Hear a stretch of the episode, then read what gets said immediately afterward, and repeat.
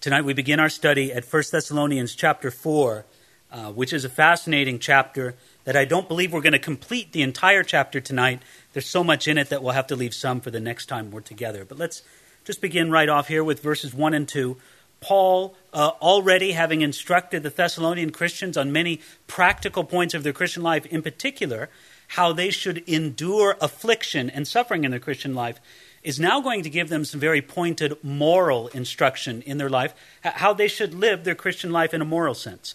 So, verses 1 and 2 Finally, then, brethren, we urge and exhort you in the Lord Jesus that you should abound more and more, just as you received from us how you ought to walk and to please God. For you know what commandments we gave you through the Lord Jesus. Now, Paul here is just starting the beginning of chapter 4, although we remind ourselves Paul didn't write in chapter and verse. The chapter and verse divisions were made much later. Uh, but Paul is just a little bit more than halfway through his letter, and he's already saying finally.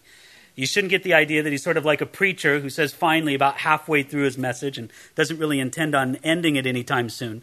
No, he's just sort of transitioning into the closing section of the letter with very much practical instruction on how God wants his people to live. And you have to be impressed with the way he starts out here in verse 1 we urge and exhort in the Lord Jesus that you should abound more and more.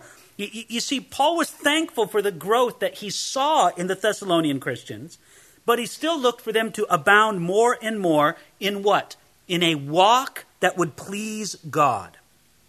Now, first of all, it's helpful for us to just consider that phrase, abound more and more. That tells us that Christian maturity is never finished on this side of eternity. Uh, no matter how far you've come as a Christian in love and in holiness, and maybe you've come a long way, maybe you haven't, but no matter how far you've gone, you can still abound more and more. It's a very dangerous attitude that is sometimes adopted by those who, who, have served the Lord for a very long time, that they begin to feel that they sort of achieved a certain level in their Christian life, and now their, their purpose or their goal in their Christian life is to maintain that level.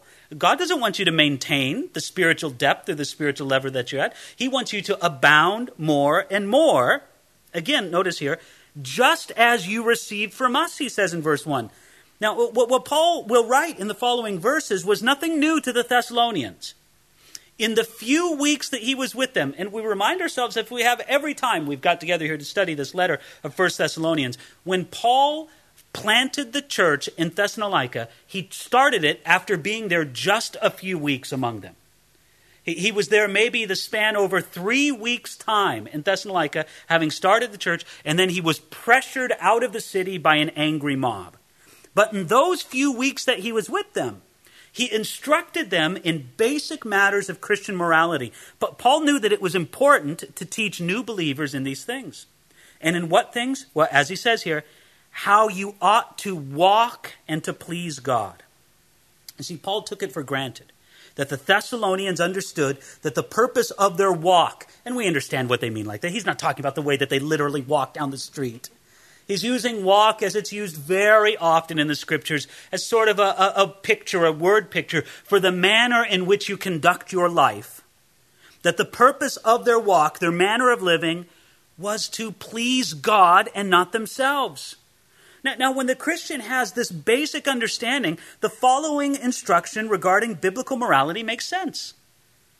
When we understand that the purpose of our life is to please God, that's what we should be doing with our lives, well, then it's very easy for us to say, okay, God, how do you want me to please you?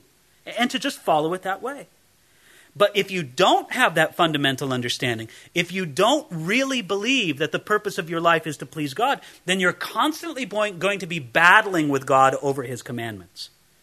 So he says there in verse 2 For you know what commandments we gave you through the Lord Jesus. Whoa, that's pretty heavy right there, isn't it? These were not suggestions from the pen of Paul.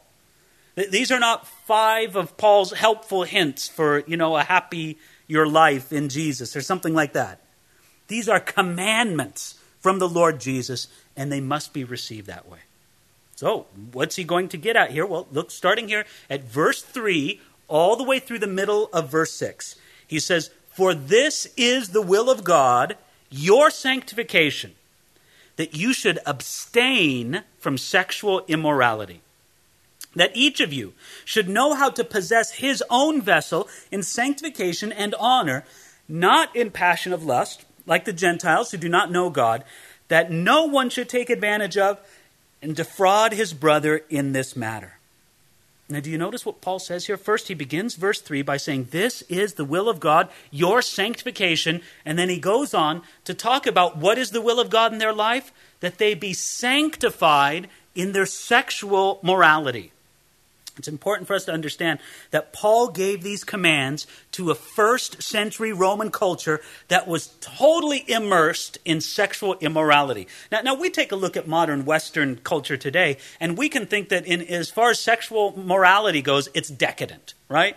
It's very easy to think that. What, what I just want to remind you is that it's probably not as bad, or it's probably about as bad as it was in Paul's day.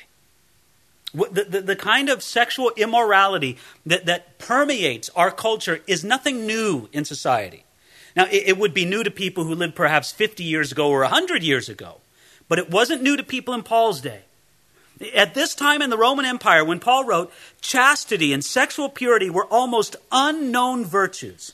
Nevertheless, Christians were to take their standards of sexual morality from God and not from the culture. In other words, Paul says this is the commandment of God. I don't care what other people do. I don't care what the society or the culture accepts as normal. I, don't care if people think you're strange or you're weird for following this. This is the commandment of God. Let me tell you, to live with a Christian standard of morality in the Roman Empire at the time Paul wrote this meant that you were swimming against the stream, so to speak. The whole culture was flowing. The whole current of society was moving in one direction, and you were fighting against it. The, the, ancient writer Demosthenes expressed the general amoral view of sex in the ancient Roman Empire. This is what he said. He said, We keep prostitutes for pleasure, we keep mistresses for the day to day needs of the body, and we keep wives for the faithful guardianship of our homes. That was just fact of life. That's how society was ordered in the Roman Empire, and nobody saw anything wrong with it. So Paul says, This is the will of God, your sanctification. I find it very interesting that sometimes Christians really are interested in what the will of God is for their life. And very rarely do they mean it in these terms, right? Oh Lord, I just want to know your will. Well, let's start right here. This is the will of God for your life. Are, you following what he says is, you, is his will for your life right here? Then maybe he'll start showing you more and more of his will. But the will of God for your life is your sanctification. Now, do you understand what the idea of sanctification is? It means to be set apart. And God wants us to be set apart from a godless culture and from the sexual immorality that marks that godless culture. If our sexual behavior is no different than, uh, look at it here, than the Gentiles who do not know God, as he mentions in verse 5, if our sexual conduct as Christians is no different than the godless culture around us, then we're not sanctified. We're not set apart by having a different morality when it comes to sex. I think it's very interesting that Paul makes a contrast here. If you notice verse 5, where he says, Not in passion of lust like the Gentiles who do not know God. It's as if Paul says, Listen, we don't expect those who do not know God to live this way. They don't have the spiritual resources for putting the flesh under subjugation to the Spirit that the believer has. They are not born again and indwelt by the Spirit of God. But you, you believer, you're different. And so you should not live the way that the culture does around you. Instead, simply, as he says right here in verse 3, that you should abstain from sexual immorality. Now, we live differently than the world does when we abstain from sexual immorality. Now, it's important for us to understand what Paul's saying here. You can understand it by doing just a little bit of word study for the word in the ancient Greek language that Paul wrote in, that's translated for us here, sexual immorality. It's one Greek word, and basically it's the Greek word porneia. Now, that actually is a very broad word referring to any kind of sexual relationship outside of the marriage covenant. Now, the older King James Version, you know, I teach here from the New King James Version, which I prefer as a translation. I don't think that it's the, you know, the ultimate translation and that it could never be made better or anything like that. But all in all, I think it's, it's the best one that I like to teach from. It, it translates it here, sexual immorality. If you go back to the older King James Version, it translates the, the phrase sexual immorality with the word fornication. But again, the idea is the same. The word is used here in a comprehensive way to refer to every kind of unlawful sexual intercourse. It's a broad definition that, that includes all types of sexual sins. Now, this is what I'm trying to get at here. The broad nature of the word porneia shows that it is not enough to simply say, I have not had sexual intercourse with somebody who is not my spouse. All sexual behavior outside of the marriage covenant is sin. Now, I know that, you know, this is a Bible study and, you know, it's something sacred and we don't want to speak in a crass way, but I, I think things just need to be addressed when you're speaking very frankly about this. That it's not merely referring to sexual intercourse outside of the marriage covenant, but this would include such things as sexual conduct between unmarried people that doesn't even include sexual intercourse. Now, God grants great sexual liberty in the marriage relationship. Hebrews 13, verse 4 says that the marriage bed is undefiled. But Satan's not very subtle strategy is often to do everything he can to encourage sex outside of marriage and to discourage sex within the marriage. But again, we have the commandment from God here all sexual behavior outside of the marriage covenant is sin. Several years ago, a very prominent political leader in the United States uh, was involved in a big scandal because he had insisted that even though he had had a type of sexual relationship with somebody, a relationship involving oral sex, that it was not adultery, it was not, you know, sin in this way. Uh, let me just say, from a biblical perspective, he was completely wrong. Now, I can't argue from a political perspective or from a legal perspective. That, that's out of my expertise. But I can tell you from a biblical perspective, oral sex outside of marriage falls into this definition of porneia, sexual immorality. It's very important for us to understand that this is a prohibition of all kinds of sexual activity outside of the marriage covenant. Instead, as he says here in verse 4, that each of you should know how to possess his own vessel in sanctification and honor.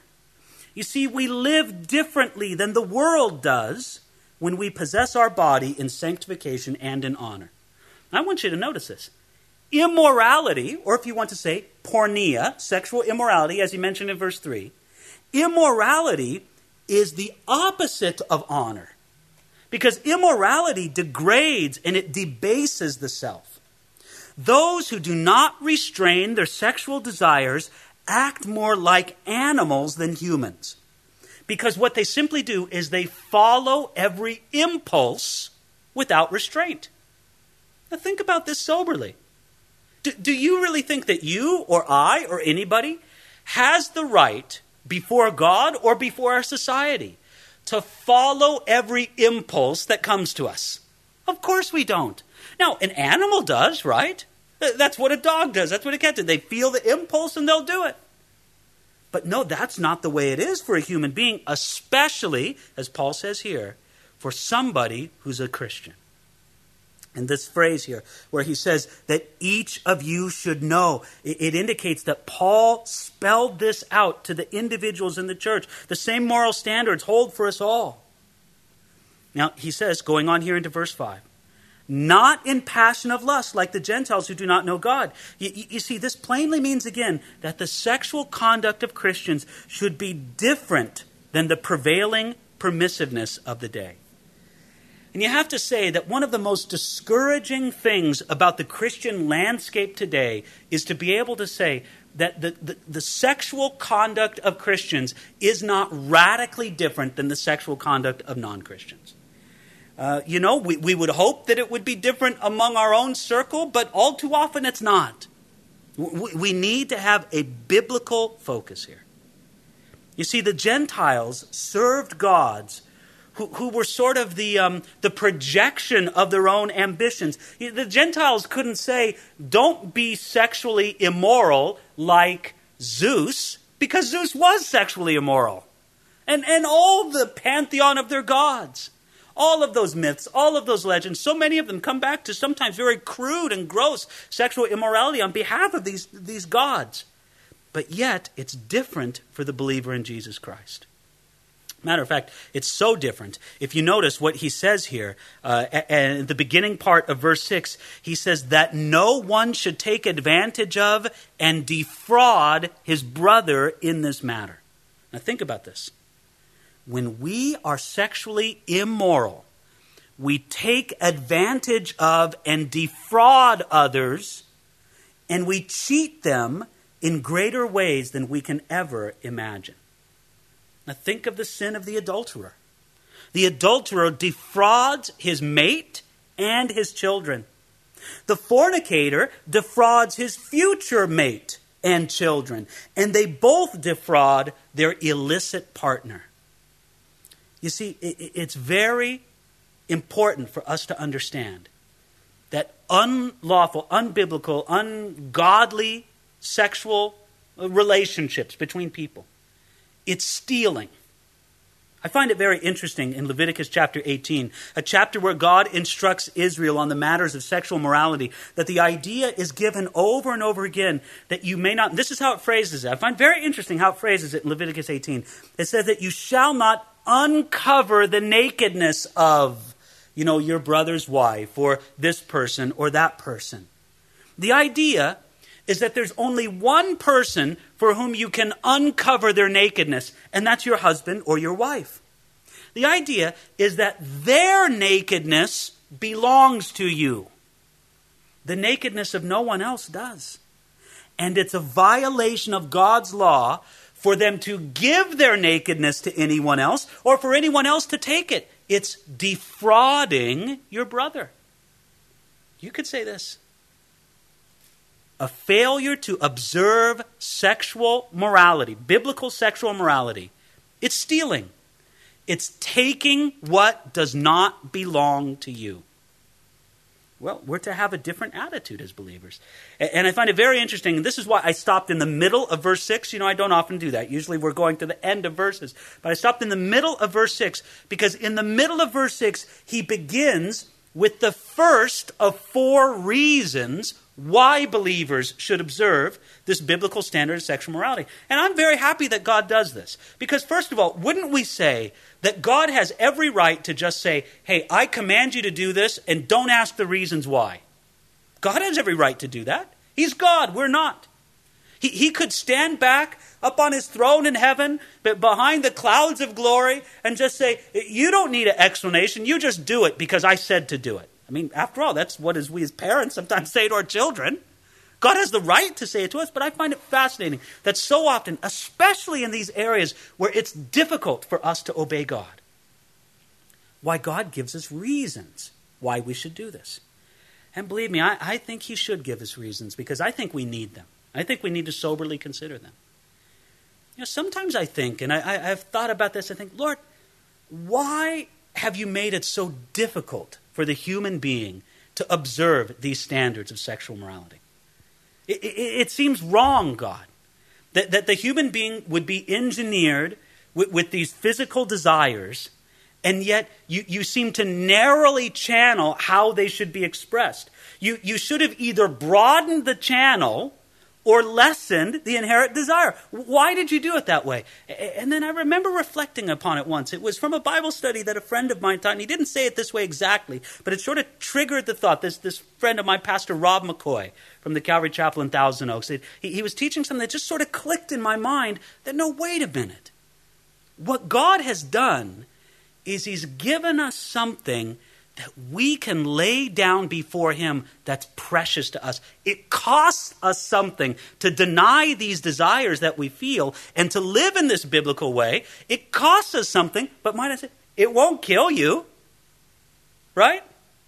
Now, it's not as if God said, if you really love me, you'll never drink water until you're married. You die of thirst. It's not as if God said, if you really love me, my command is you'll never eat food until you're married. No, that wouldn't work either. But no, God has put this powerful instinct, this powerful inclination within men and women, but commanded it to be expressed in a fairly narrow way because it's something that is precious and costly for us to do that we can lay down before Him. But honestly, it, it will not kill us to do it. And then I say, Lord, you have engineered this in an intelligent way. And so he goes on to give these reasons. Okay, beginning here now in the middle of verse 6, the first of four reasons for this command. First of all, because the Lord is the avenger of all such. This is the first of the four reasons for sexual purity. We can trust that God will punish sexual immorality. I think it's commonly believed among people that this is a sin that at least potentially someone can get away with that, that it can be undiscovered and perhaps you escape the penalty of it. But let me tell you that there is no getting away from the penalty. There is no getting away from the penalty in some way, even if that penalty is just the spiritual difficulties that you face and the spiritual uh, trauma that is inflicted upon you and those close to you. The Lord is avenger of all such. Here it is. You won't get away from it. You won't get away from the penalty. Number two, the Lord is the avenger of all such, as we also forewarned you and testified. Verse 7 For God did not call us to uncleanness, but in holiness. The second reason why Christians should be sexually pure is because of our call. We're called not to uncleanness, but unto holiness. Therefore, sexual immorality is simply inconsistent with who we are in Jesus Christ. That's not you anymore. One of the great stories from uh, church history, you know, one of these little anecdotes about the life of a great Christian, uh, surrounds the life of a man named uh, Augustine, who was one of the great theologians of the early church. You know, he lived around the year 400, a little bit before and a little bit after, but in that general era. And Augustine was a great philosopher and a great thinker before he came to Christianity. But one of the things that prevented him from becoming a Christian was he, he really didn't know if he could live up to the biblical standards of sexual morality. And this was a great struggle for him, but he, he finally was persuaded. The Holy Spirit really got a hold of his heart, and he gave his life to Jesus Christ, and he was converted. Well, one day he was walking down the street, and who should he see coming down the street on the other side? One of his old girlfriends. You know, apparently one of his pretty old girlfriends. And she would love to get back together with Augustine for, you know, uh, some uh, season of pleasure or something. And she ran up to him and she said, Augustine, it's me. And, and he turned around and, and he started walking away very fastly, virtually running. And she started following after him and said, Augustine, don't you know who I am? It's me. And you know what his response was? He said, It's not me anymore. In other words, that, that man that you used to know, he's a different man now. He's got a different call on his life. God did not call us to uncleanness, but in holiness. And this um, call to this high sexual morality is consistent with who we are in Jesus Christ. Paul developed this same line of thought in 1 Corinthians chapter 6, concluding with the idea where he says that you should glorify God in your body and in your spirit, which are God's. Who does your body belong to? Well, it belongs to God. And so it's simply not fitting for you to use it in a sexually immoral way. That's the second reason. The third reason, it's contained right here in verse 8. He says, Therefore, he who rejects this does not reject man, but God. The third reason for sexual purity is that to reject God's call to sexual purity is not rejecting man, but rejecting God Himself. You see, despite the petty ways that we try to rationalize sexual immorality, we still reject God when we sin that way. Now, Paul's very strong command here did not seem to come because the Thessalonians were deep in sin. I want you to notice no specific sin is mentioned. It seems that this perhaps was meant to prevent sin rather than to rebuke sin in light of the prevailing low standards in their society and because of the very um, powerful, seductive strength of sexual immorality. Now, the fourth reason, it's contained right there in verse 8 Therefore, he who rejects this does not reject man, but God, who has also given us his Holy Spirit. That's the fourth of the four reasons. We have been given the Holy Spirit who empowers the willing, trusting Christian to overcome sexual sin. By his Spirit, God has given us the resources for victory. We are responsible for using those resources. So you have to say, this passage, just in the first eight verses of 1 Thessalonians chapter 4, th- this is one of the most clear and direct and challenging passages in the entire Bible on this issue of sexual morality. And listen, I, I, I have to say, you know and I know this is a great challenge for our generation of Christians. It really is. You know, in some places in the world, the great challenge for Christians is to live without denying Jesus Christ, or they, they live under great persecution, right? And so they have to stand strong against threatenings of beatings or, or torture or worse. Other places of Christians have to deal with other challenges. Wouldn't you have to say that at this time in, in the Western world, one of the ways that we are called to give testimony and witness to Jesus Christ? Is to simply do what the Bible says here, is to live in this sexually moral way. But you know, anytime you talk about this, it's also worthy just to mention, and I'll say this in conclusion before we move on to verse 9.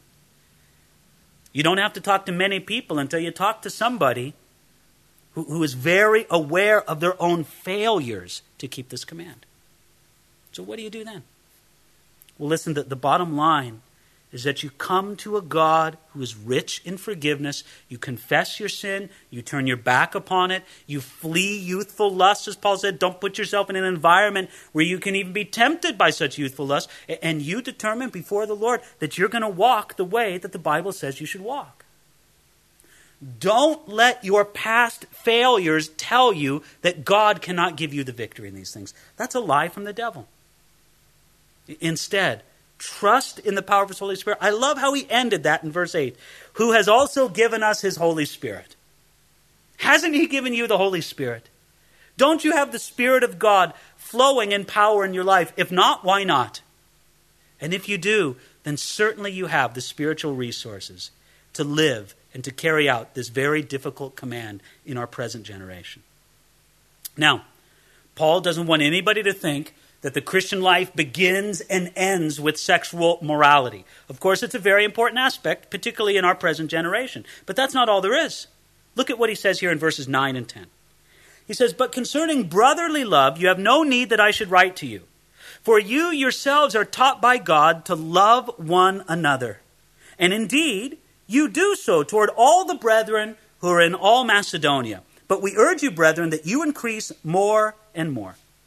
You see, these principles regarding brotherly love and just the way that Christians should get along with one another, these were so basic that Paul knew that they were obvious to the Thessalonian Christians.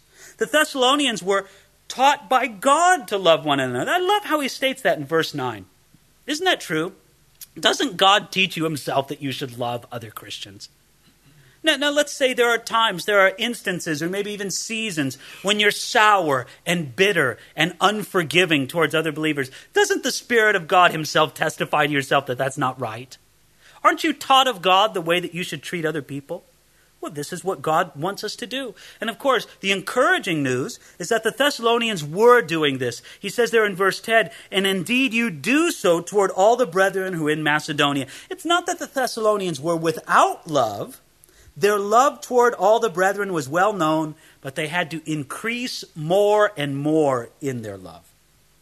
So, how should we live before God? Well, of course, the first eight verses, we should live a life uh, that is sexually moral, sexually pure before God. Secondly, verses 9 and 10, we should live a life of increasing love of the brethren. Thirdly, we should live a life of work. Look at verse 11 that you aspire to live or to lead a quiet life, to mind your own business, and to work with your own hands as we commanded you.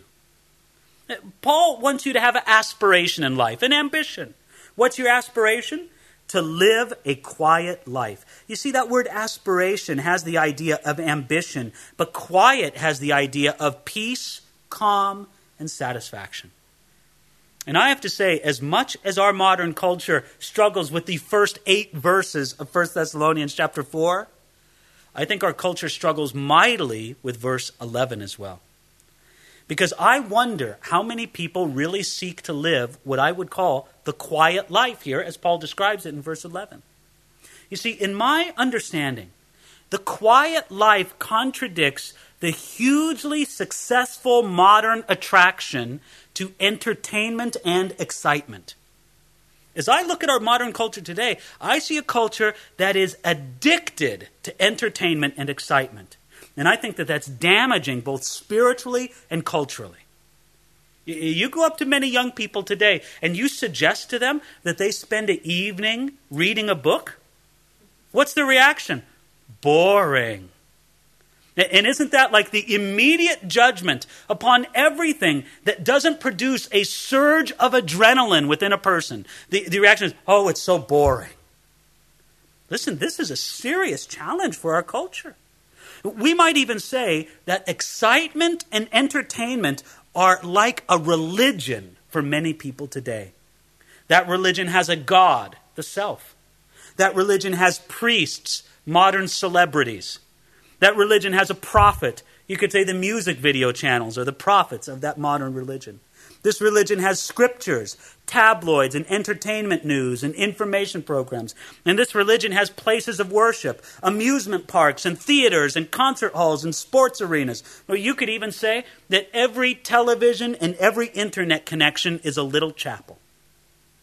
Listen, I understand the seduction of this life given over to excitement and entertainment. It, seduces people into living their lives for one thing, and that's the thrill of the moment. As I just mentioned before, it's almost as if if your life doesn't have that constant surge of excitement or adrenaline, that, well, then what's the use of living?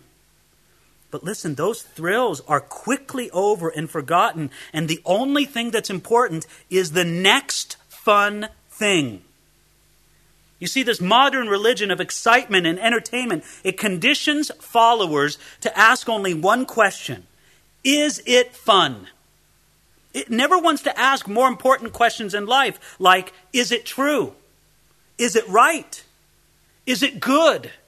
Is it godly? No, no, no. The overwhelming question is Is it fun? We need to live the quiet life so that we can take the time that we need and give the attention that is necessary to listen to God. When we live the quiet life, we can listen to God and get to know Him a lot better.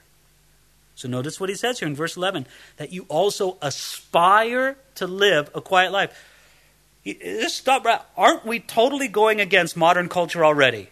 In our first eight verses, where it talks about sexual purity, with the love of the brethren. Now, the modern culture wouldn't have a problem with verses 9 and 10. Everybody thinks that we should be nice to one another today. But now you come into verse 11 and you talk about the quiet life, eh, weaning yourself from our culture's dependence upon these religions of entertainment and excitement. But then it moves into verse 11 to talking about minding your own business.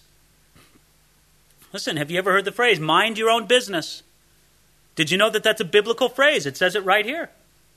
You see, this means that the Christian must focus on their own life and matters instead of meddling into the lives of others. Mind your own business is a biblical idea. But not only that, you're supposed to work with your own hands, as Paul says that they commanded them. And that's recognizing the dignity and the honor of work. Work is God's plan for the progress of society and for the church. We fall into Satan's trap when we expect things to always come easily eh, eh, or regard God's blessing as an opportunity for laziness. It's very interesting that Paul would write this in verse 11 because I don't know if you know it or not. But in Greek society, in the Greek cultural and philosophical mindset, manual labor was despised. Who did manual labor in the Greek world? Slaves. They thought that the better a man was, the less he should work. But look at what God did to blow that out of the water. He gave us a carpenter king, He gave us fishermen apostles, and He gave us tent making missionaries. And so, going on to verse 12, that you may walk properly towards those who are outside, and that you may lack nothing. You see, this is combining work with the love for the brethren. When you combine the love of our brothers with work, then you walk properly. People who are not yet Christians, he calls them here in verse 12, those who are outside, they will see our example and be influenced and become followers of Jesus Christ. And most of all, that you may lack nothing. You see, Paul completes the thought that he began way back in 1 Thessalonians chapter 3, verse 10, that he said that we may see your face and be perfect in what, and perfect, I should say, what is lacking in your faith. You see, if they followed his teaching and example, they would lack nothing and come to the place of genuine Christian maturity. Now, as we leave verse 12 and come into verse 13, we're sort of coming into a new section right? Verses 1 through 8 were about sexual morality. Verses 9 and 10 were about loving the brethren. Verses 11 and 12 were basically about living a life of, of work and, and uh, not being addicted to entertainment and to uh, uh, extremes in different ways. But now, in verse 13, Paul's going to sort of shift his gears and start talking about something else. He's going to talk about Christians who have died. He's answering questions or theological problems for the Thessalonians. So let's get into it here, starting at verse 13. He says, But I do not want you to be ignorant, brethren, concerning those who have fallen asleep, lest you sorrow as those who have no hope. He starts off by saying, I don't want you to be ignorant. Now, I want you to notice, Paul was with the Thessalonians only a few weeks. But yet we know from these verses that he taught them about the soon return of Jesus, and they believed it earnestly. Now, this is one of the reasons why they were a church that Paul complimented so much. They believed that Jesus Christ was coming back soon. Yet after Paul left, they still knew that Jesus was coming back.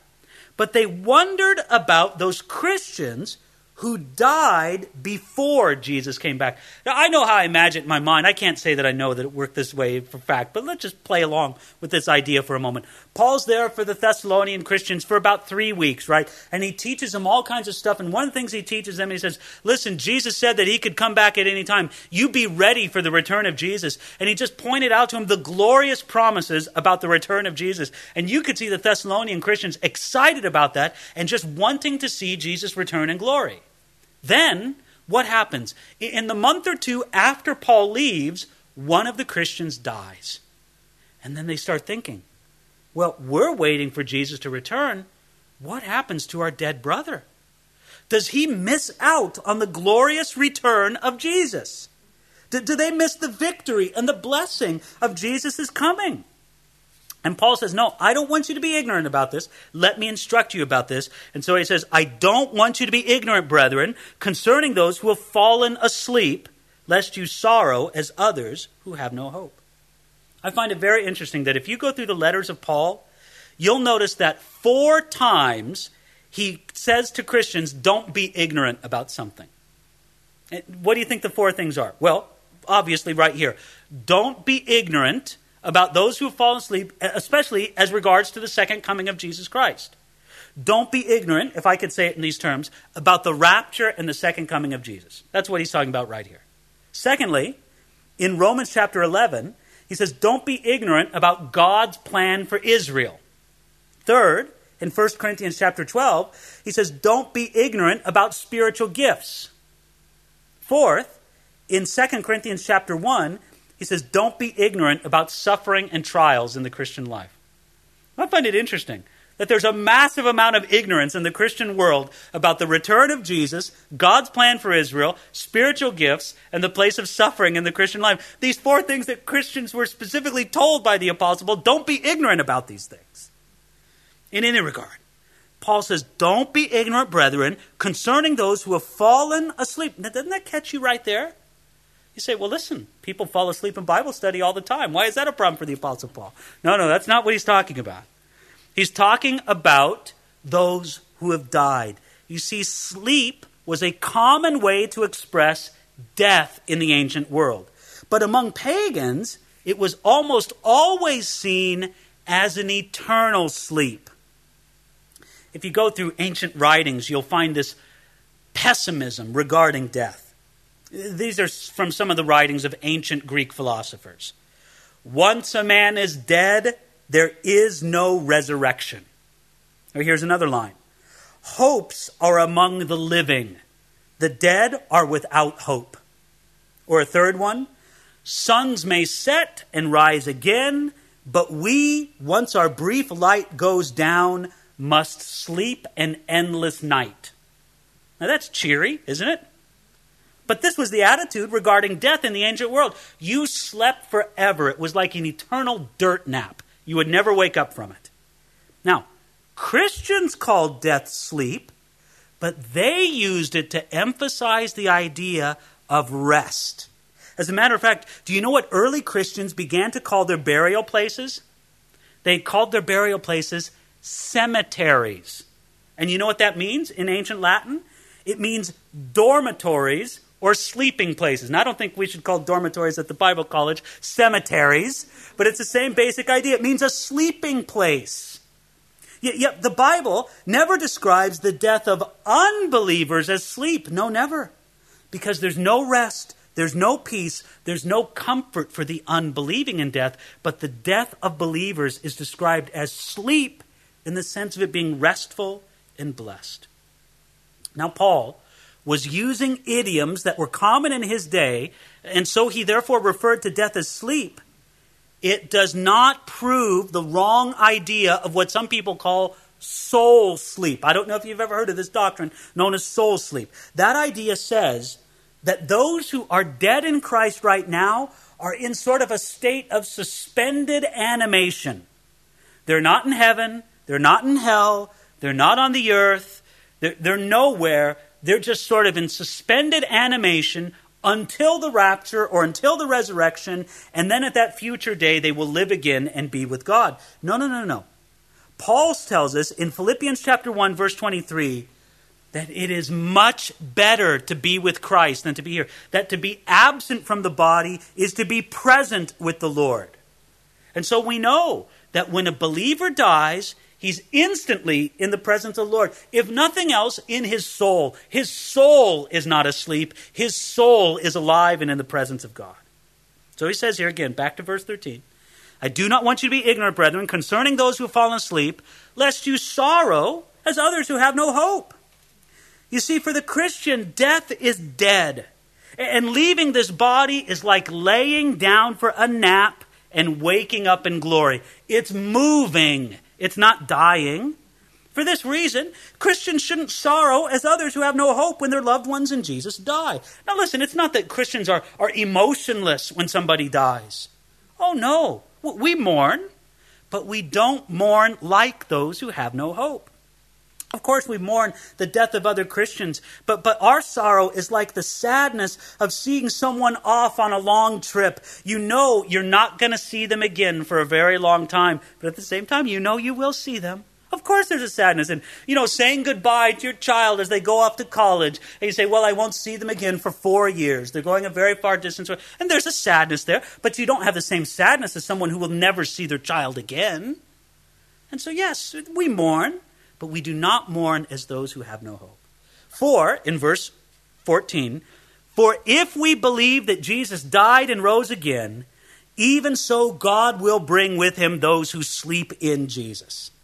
You see, we have more than a wishful hope of resurrection. We have the pattern of resurrection in Jesus Christ. If you believe that Jesus died and rose again, then you can be confident in the promise of resurrection for believers we have an amazing example of resurrection. And his resurrection is a promise of our own. And for the Thessalonian Christians, their troubled minds were answered by this statement. Listen, Thessalonian Christians, that believer who died and you don't know if he's going to get to participate in the return of Jesus Christ, Paul just told you in verse 14, God will bring with him those who sleep in Jesus. Isn't that wonderful? You, you don't have to worry that this friend of yours who's a believer and died that they somehow miss out on the good things that God has in the future. No, no, no, no. No.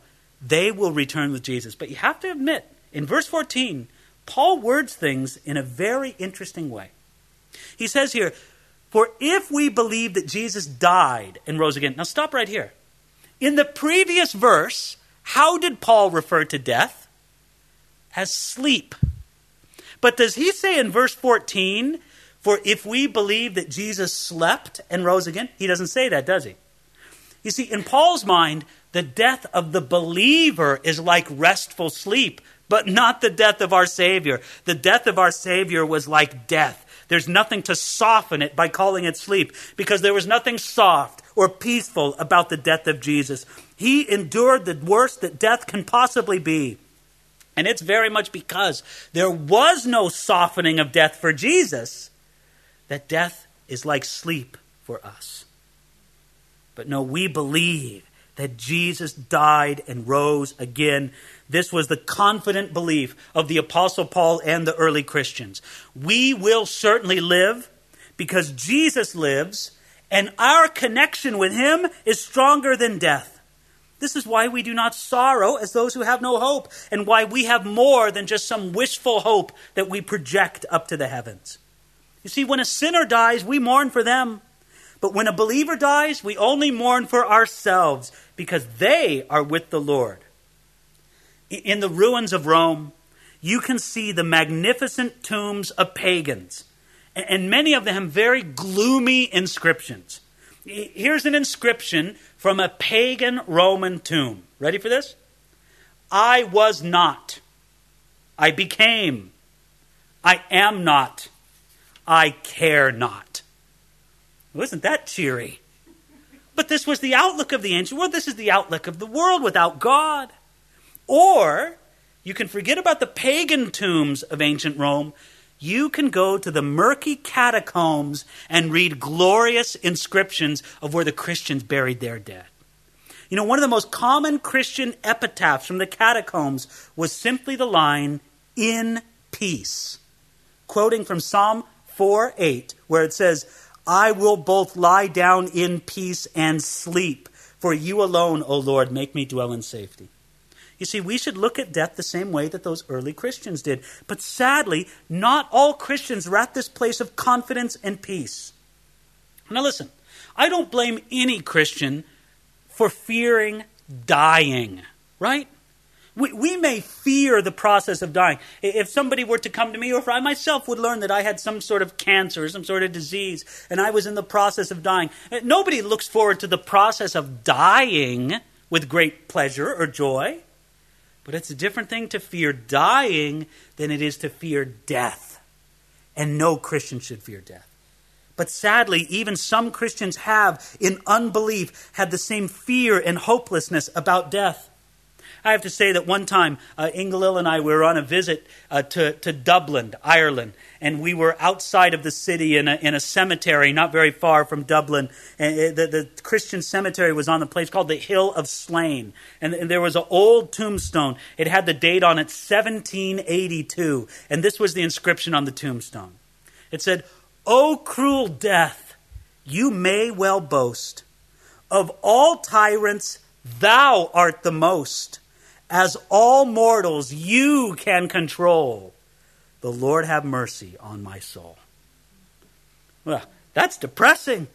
For this person buried in a Christian cemetery to say that death has control over every soul, that's not the attitude that God wants believers to have. Now, we're, going to end here by just getting a start in verses 15 and 16. Next week, we'll pick it up at verses 15 and 16, but let's just get a start to complete this idea that Paul has here. He says, For this we say to you by the word of the Lord, that we who are alive and remain until the coming of the Lord will by no means precede those who are asleep. For the Lord himself will descend from heaven with a shout, with the voice of an archangel, with the trumpet of God, and the dead in Christ will rise first. And let me say, there's a lot more in that verse than we're going to get to tonight. But let's just conclude with a few thoughts. Paul here begins by saying in verse 15, For this we say to you by the word of the Lord. Paul emphasizes that his words here are an authoritative command. I, I don't know if Paul received this by direct revelation or perhaps it was an unrecorded saying of Jesus. One way or another, this came from Jesus and it did not originate with Paul. I find it very interesting. Sometimes you wonder that when Paul wrote his letters, did he know that he was inspired by the Holy Spirit? I don't, he knew it right here. Right here in verse 15, he says, For this we say to you by the word of the Lord, that we who are alive and remain until the coming of the Lord will by no means precede those who are asleep. You see, he's trying to let us know that the living will have no advantage or no disadvantage over the dead, but together, living saints, dead saints, will all participate in this great return of Jesus Christ. But notice, Paul says, we who are alive. That means that Paul himself shared in this expectancy. It wasn't because Paul was mistaken about the promise of Jesus' return. No, Paul's saying, I want to set an, an example of expectancy for all ages. Paul believed that Jesus Christ would return in his lifetime. And I would say that every godly believer since the time of Paul has also had that belief. Now, listen, it's not wrong to believe that because that's how God wants us to live with that active expectancy of Jesus Christ. Now, I'm happy to tell you that in our day and age, I think we have more reason than ever to believe in the soon return of Jesus Christ. But I absolutely know this that whether Jesus Christ returns before I fall asleep tonight, or whether he doesn't return for another 150 years, I know absolutely that Jesus Christ wants me to live with an expectancy of his return. Now, in giving hope to the Thessalonian Christians regarding the life to come, Paul wrote with all authority. You don't have to be in the dark. You don't have to shelter strange fears about the unknown when it comes to your eternal fate. We can know, look at it there in verse 15, by the word of the Lord that we will be resurrected and live in glory with him. As for the rest of all of this and what it means for our state and the future, we'll have to get to that next week. So let's pray. Father, we thank you. We thank you, Lord, for how, um, how real your word is. We, we see it tonight, Lord, touching on our lives and the real things that we deal with, Lord. These issues of sexual morality, these issues of loving one another in the body of Christ, Lord, and of course the issues uh, of just living an honorable and quiet and productive life before you. But Lord, especially, you, you don't neglect as well these things that can be deep and troubling fears within us about life and death in eternity in the world beyond. Thank you, Jesus. Thank you for dying on the cross for us. Thank you for taking the punishment that we deserved. Thank you that death was truly death for you, that it might be merely sleep for us. We thank you for the greatness of your work on our behalf, Jesus, and help us to live in a way that gives honor to the great work you've done on our behalf. We pray this in Jesus' name. Amen.